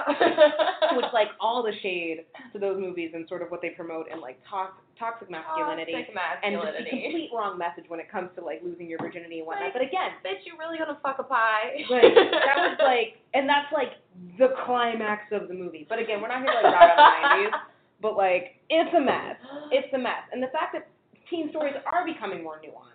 Yeah. To the levels of a Love Simon, of uh To All the Boys I've Loved Before, if we're talking about a non a, a non queer story that people connected with because it was somehow steeped in a better in a, in a more realistic reality of being a teenager. Sure, is it still hyper stylized and yes, these kids are living in massive houses that like don't exist in real life. Of course. But um There's something so genuine yeah, about the story that's being told. absolutely. And I think that is what's going to resonate with audiences more than anything else. Absolutely. And I hope it does. I hope it's a huge success, obviously. I mean, we're going to go see it opening weekend. Yeah, we're going Memorial Day weekend because, like, it's Memorial Day weekend. We have time. Good job. We have time. Like, We have time for this. We're going to make time for this. exactly. And I, that was, Yeah. I think, um, interesting. I sent you a New York Times article Mhm. about the story and, like, why people are super excited about it. Um, Mhm. Just ba- basically talks about this movie isn't afraid to be about queer characters and it doesn't have to steep them in tragedy to do so, um, which kind of like reignited our excitement about this movie, which I'm sure, like, sure, like that's what press is for, that's what articles are for, and all of the podcasts and whatnot that Olivia Wilde and the cast have been doing is for. But this article in particular, if you haven't checked it out, oh, what's the headline on it again? It is Booksmart and How Hollywood Stopped Fearing Lesbian Teens. Exactly, and it kind of goes into um, a lot about how usually like the lesbian character is perceived as aggressive or um, just just hyper. What's what's like the terms that I'm looking for here? Um, I mean, I think the one article that, or the one example that this article gave that I thought was really interesting, Mhm. that I had never really thought about in the same way before, was Janis Ian Yes. from Mean Girls, Yes. and the way that the concept um, of her being a lesbian was portrayed as something that was so so fearsome and so horrific Mhm. that she would need to create a whole revenge plot in order to get back at Regina George for starting such a narrative. Exactly. I had never thought Yeah. about that character in that context before really sitting back. Because, like, when I think about Mean Girls, I think about being in the eighth grade and seeing that movie for the first time. I mm-hmm. don't, and thinking it was super funny. Because it is, and it holds up as a classic. It is for a our classic. generation. It will be a classic. it will continue on. It is in hysterical. glory and infamy. It is. It- It's great. It's- I mean, it's there, to this day, there are still music videos being made Thank in you. this style. Hello, Ariana Grande. Ari. but no, but I, I do agree with that. Is Yeah. that I didn't ever think about the fact that Janis's whole revenge plot comes from the fact that Regina made the school think that Janis was a lesbian. Mm-hmm. That's the whole. Without that moment in Janis and Regina's history, the movie itself does not exist. They don't go into it. They don't show us that day, which I think would paint the movie in an entirely different light if they had like the pool party scene where Janis doesn't show, like Janis isn't invited, you know, because it's a bunch of girls in their bathing suits. Like, is that all said? Yes, but in that in the time where that idea was presented to us in 2004, right? It was like, oh yeah, I totally get that. Yeah, mm-hmm. whatever. But now it's like, god damn, like that's you painted this character as gay and therefore she was villainized by her entire school. You could make that a very dark movie. Mm-hmm. You could make that that there's a whole separate movie where Janis, you know, hurts herself or something like that, and it becomes a very different movie. But Mean Girls is a comedy, and it'll always stay a comedy. And it's it, this article doesn't rag on Mean Girls for doing what it did, because obviously it did it successfully. But it did give pause for a moment to think about how Janis was affected by a sort of outing that wasn't really an outing. You know. Because i in the movie, she does end up with a man at Mhm. the end of it. Mhm. She does. How different would that have been if she ended up with a woman? Like, I wish. How different would that have been? if she was Rewriting like, I am gay. For 2019. Whew. I mean, That's a concept. do they like? I know there is a Mean Girls two that exists, but like people don't like to talk about. But if there were to be a real Mean Girls 2 there would have to be so many more gay characters. So many. There would have to be so many more.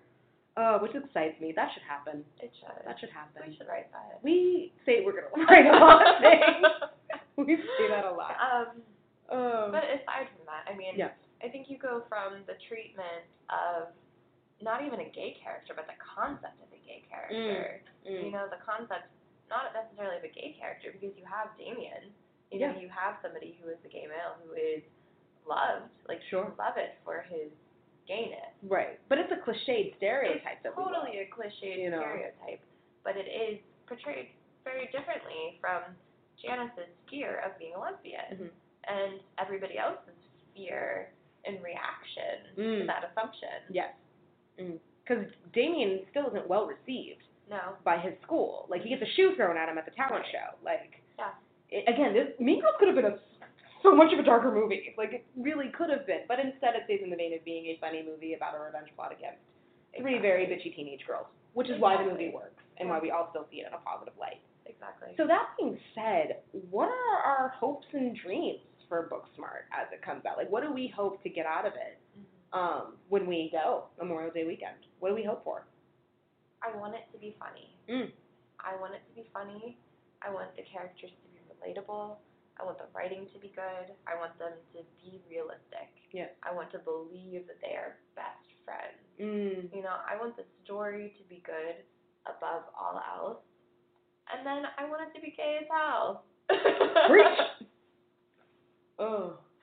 No, absolutely, absolutely. As for my own sort of expectations out of the movie, again, like I remember seeing Superbad in the theater. Mhm. Like my aunt asked me what me and my little sister and my cousin wanted to do that day. I was maybe 14 at the time, 14 or 15, and she took us to go see it because obviously we couldn't get it on our own.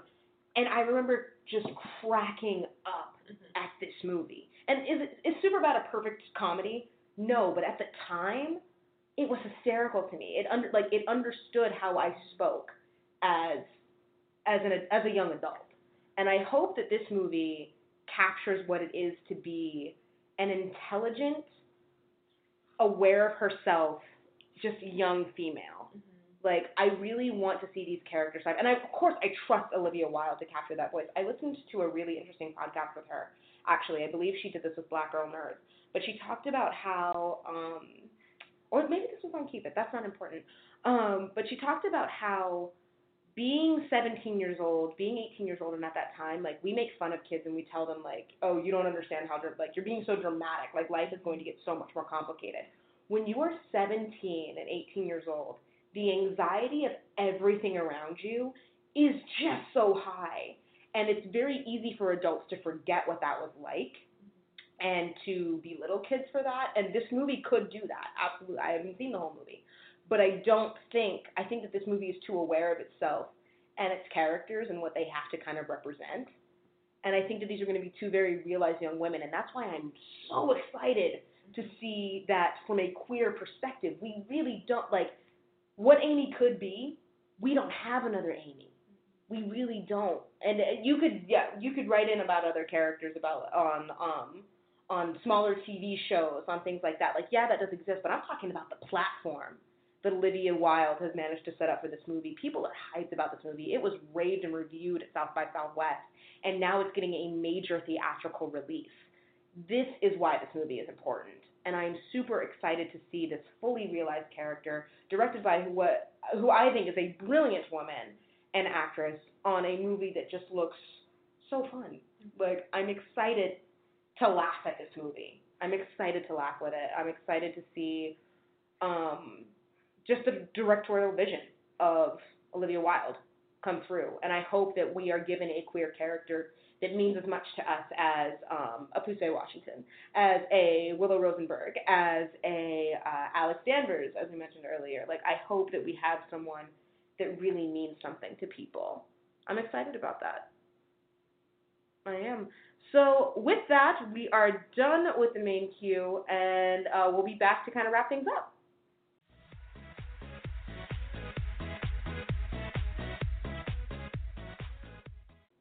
All right, so as we wrap up our show today, I just want to take a quick moment to, first of all, thank my special guest, my roommate, my best friend, Caroline Level, for being here today. Thank you so much, Caroline. Anytime. Applause for you. Applause for you. People can hear it.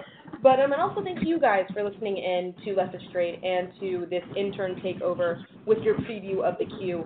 Uh, please follow along with us on Instagram and Twitter at Left of Straight. That's L E F T O F S T R and the number eight, just for those who looking who are looking for us, and also on our Facebook page at the uh, Left of Straight Show. Uh, you can also feel free to follow me on Twitter at Local Black Nerd. Caroline, you are free to plug your Twitter if you so choose.